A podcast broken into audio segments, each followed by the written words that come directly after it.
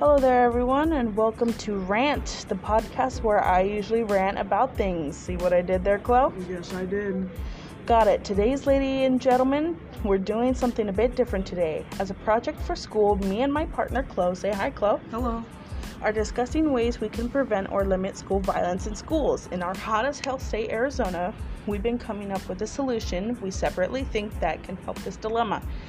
We shall be going over our first two chosen topics, leading to our solutions, and a small comment about each other's ideas.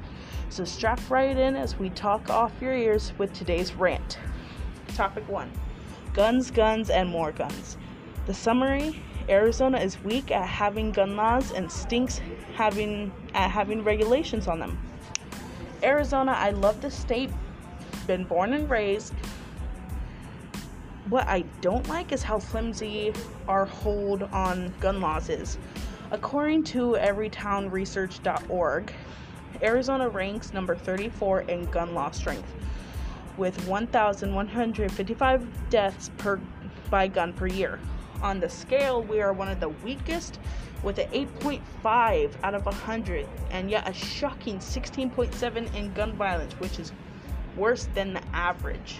And according to crimegrade.org, a little quote, considering only the crime rate, Phoenix is safer than the New York state average and safer than the national average.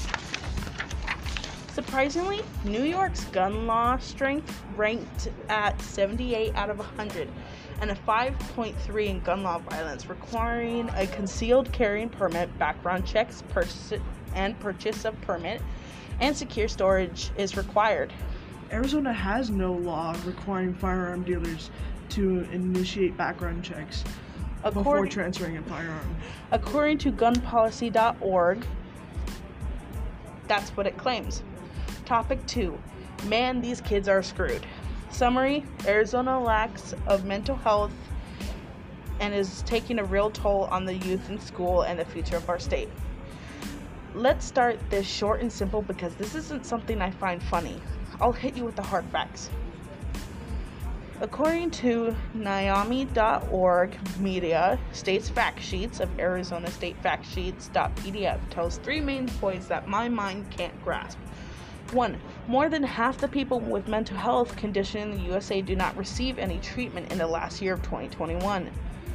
And out of the 3,021,000 adults in Arizona who did not receive mental health care, 35.3 did not do it because it could not get it because of cost. Number two, one in every six U.S. youth aged 6 to 17 experience mental health disorders each year, so that equals about to 87,000 Arizonans ages 8 to 12 to 17 that have depression.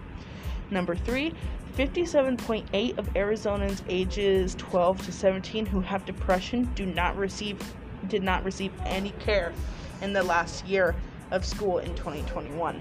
And high schoolers that have depression are a lot more likely to drop out than people without.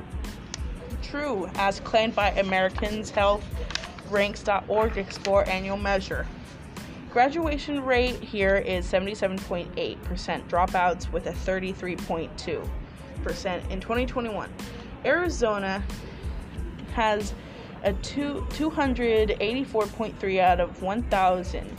That is the number of the number of psychologists, physicians, licensed clinical social workers, counselors, marriage, family therapists, etc., that do the advanced practice in mental health care, well as those treating alcohol with drugs per abuse in the population. That is not even the halfway mark. On the exact scale of suicides involving youth, young adults, we rank 14.5, with Wyoming has the worst score with 29.8, which means we are below the middle rank. Mm. States with ranking 1 through 10 have a lower prevalence of mental illness and higher rates of access to care for youth. States with rankings 39 through 51 indicate that youth have a higher prevalence of mental illness and lower rates of access to care. New York ranked 12th place with Arizona at number 49, according to mental mentalhealthnation.org issues 2021 Mental Health America Youth Data. What are our thoughts? Wow. I love you, Arizona, but It sucks really bad. yes, it does. Well, on to our solutions. Chloe, what is your solution? More gun regulations and rules. Why? Because it'll be a way that limits access to guns and will save lives and reduce crime. How? Background checks requiring permits to carry a gun and can. Oh, sorry. Uh, what can we do to improve and learn from another state that has their gun control laws under control? Senate Bill S 1192B is a bill being decided on in Florida as of now. Requires persons possessing any firearm to hold a firearms safety certificate. Establish, establishes application and training process therefore. Good, good. My solution is more access slash resources towards mental health in the youth and in school. Why?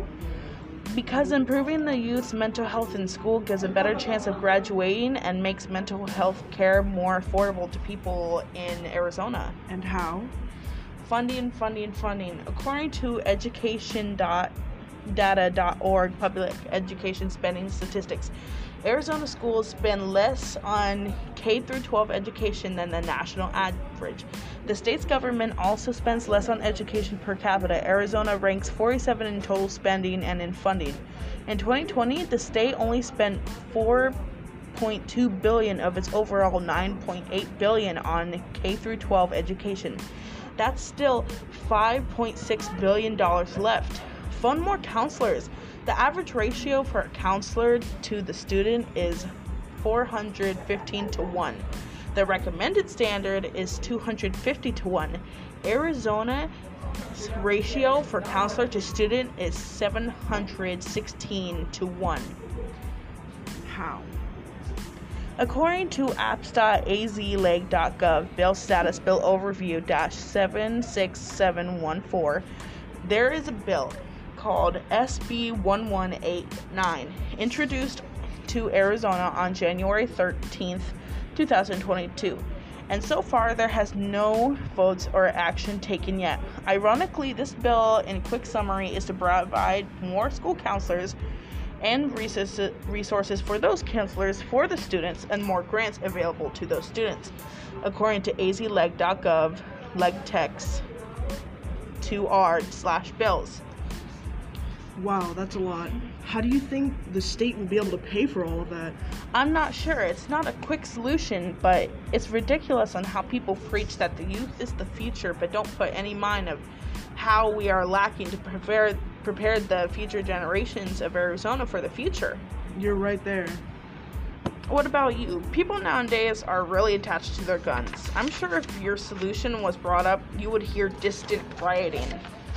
The Second Amendment gives you the right to bear arms, and in cases of self defense and protection, that isn't a problem. But it is a problem when people who shouldn't have a gun. Have a gun, anyways. That's what we don't want. Well, I enjoyed our conversation. It was very eye opening to do this project with you. I've enjoyed this too. Thanks for having me. Alright, that concludes this episode of Rant. I'm probably going to forget this app and delete it, but thanks for listening in with me and Chloe. And as always, have a nice day. Bye. Bye.